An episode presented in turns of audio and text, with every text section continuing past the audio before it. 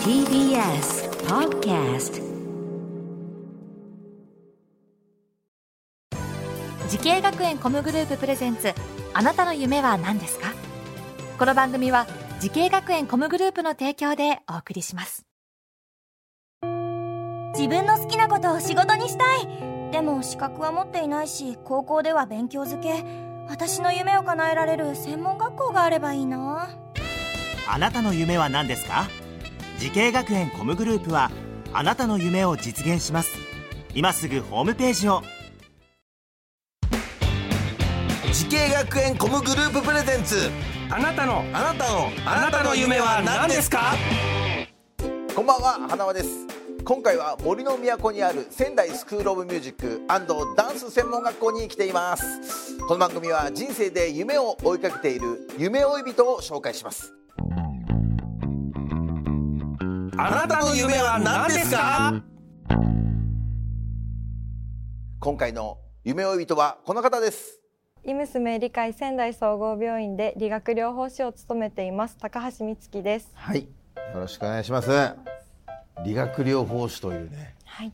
どういった仕事なのかって全く僕わからないんですよはい。へえ多分簡単に言うの難しいと思うんですけどもどういったお仕事になるんですか、と怪我をした方や、うん。体力が落ちた方に対してはい。運動や、うん。と物理的な機械を使用してこう体を良くしていこうという簡単に言うとこんな感じのお仕事です。それではまたお医者さんとはまた違った形になるんですか？そうですね。お医者さんのこう指示のもと、私たちはこう患者様にリハビリを提供しております。なるほどね。そうなんですね。いやでもあの高橋さんはまだ本当にお若いので理学療法士さんという僕のイメージと全く違うんですが 失礼ですけどもおおいくつになられるんですか今？今年で24歳になりました。24。歳若いですね。えー、えじゃあもう何年目になりますか今？とまだ働いて2年目。二年目か。はい。実際やってみてやっぱ大変ですか？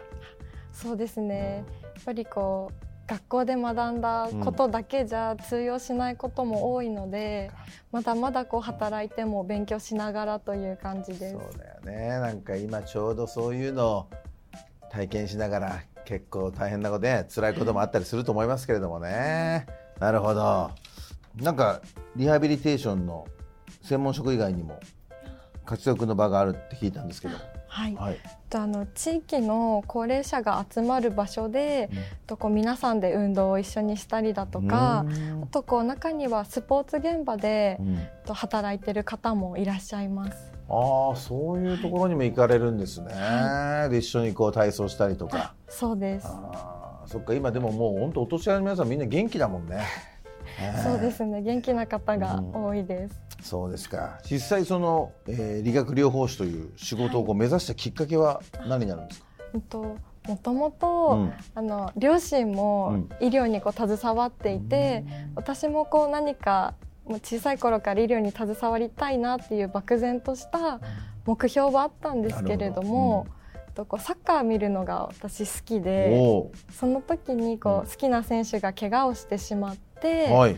でこう本当はもう今年無理じゃないかって言われてたんですけれども、こう予定よりも早いタイミングで復帰してきて、その時のインタビューでこう理学療法士の方にサポートしてもらったっていうのを聞いて私もこう理学療法士を目指したいなと思って目指しまめした。ちゃくちゃいい話じゃないですかそれ。気になるわそこ。ベガルタ仙台でしょだって。いやああ違うそうですね。え？前ベガルタだったあんですけベガルタだっどた。今はでジェフにいる。えジェフにいる。佐藤久人選手です。はいあ佐藤選手。はい。そっかもうスーパースターですね、その選手がまあ好きで。はい。そっかそう言ってたんだインタビューで、すごい佐藤選手のじゃあ力によって一人 理学療法士が生まれましたよ。すごいことですね。え実際それで通った学校はどちらになるんですか、と仙台県スポーツ子ども専門学校うんうんうんうんで、あと理学療法科に進みました。理学療法科というところがあるんですね、じゃあ理学療法士になるためのこう勉強。はい。どんな勉強があるんですか？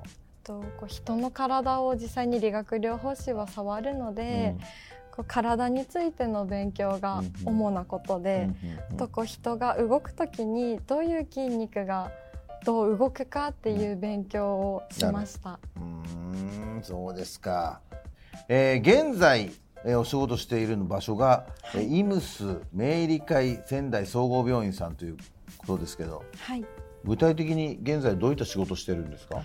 回復期病棟というところに配属されていて、うん、と回復期病棟ではこう急性期、怪我をしたりと脳卒中とかになった方が治療を終えてその後もリハビリが必要だっていう方を対象としています。はあ、すごい大事な仕事なんだ、はい、そっかじゃあ結構あれですか年齢層的には何歳ぐらいの方なんですかね？60代から80代ぐらいが多いですね、うん、結構年配のねそうですね。先輩方だでもやっぱ大変なこと多いですよねやっぱりね仕事ね。そうですね。失敗してしまったみたいなあります？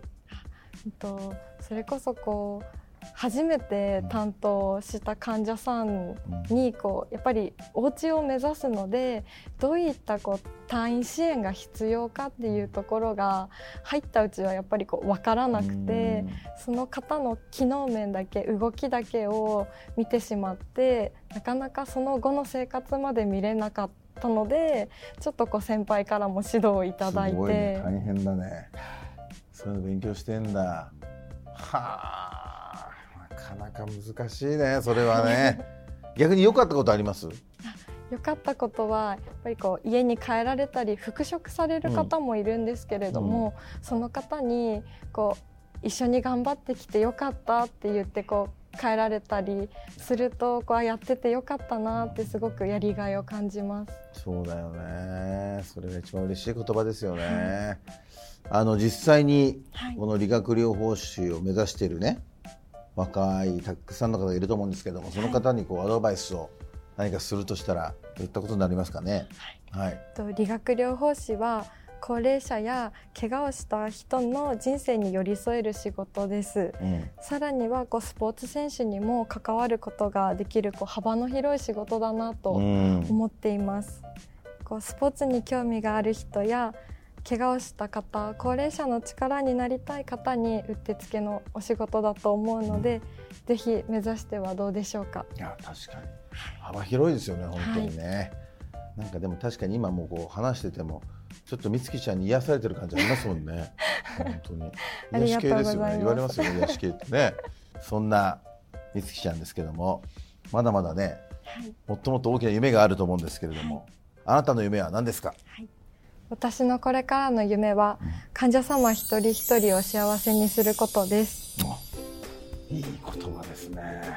はい、ありがとうございます。もうぜひともね頑張っていただきたいですね。応援しますんで、はい、その夢をね、はい、実現させてください。はい、はい、この番組は YouTube でもご覧いただけます。あなたの夢は何ですか？TBS ラジオで検索してください。今日の夢追い人はイムス明理会仙台総合病院で理学療法士を務めている高橋美月さんでした。ありがとうございました。ありがとうございました。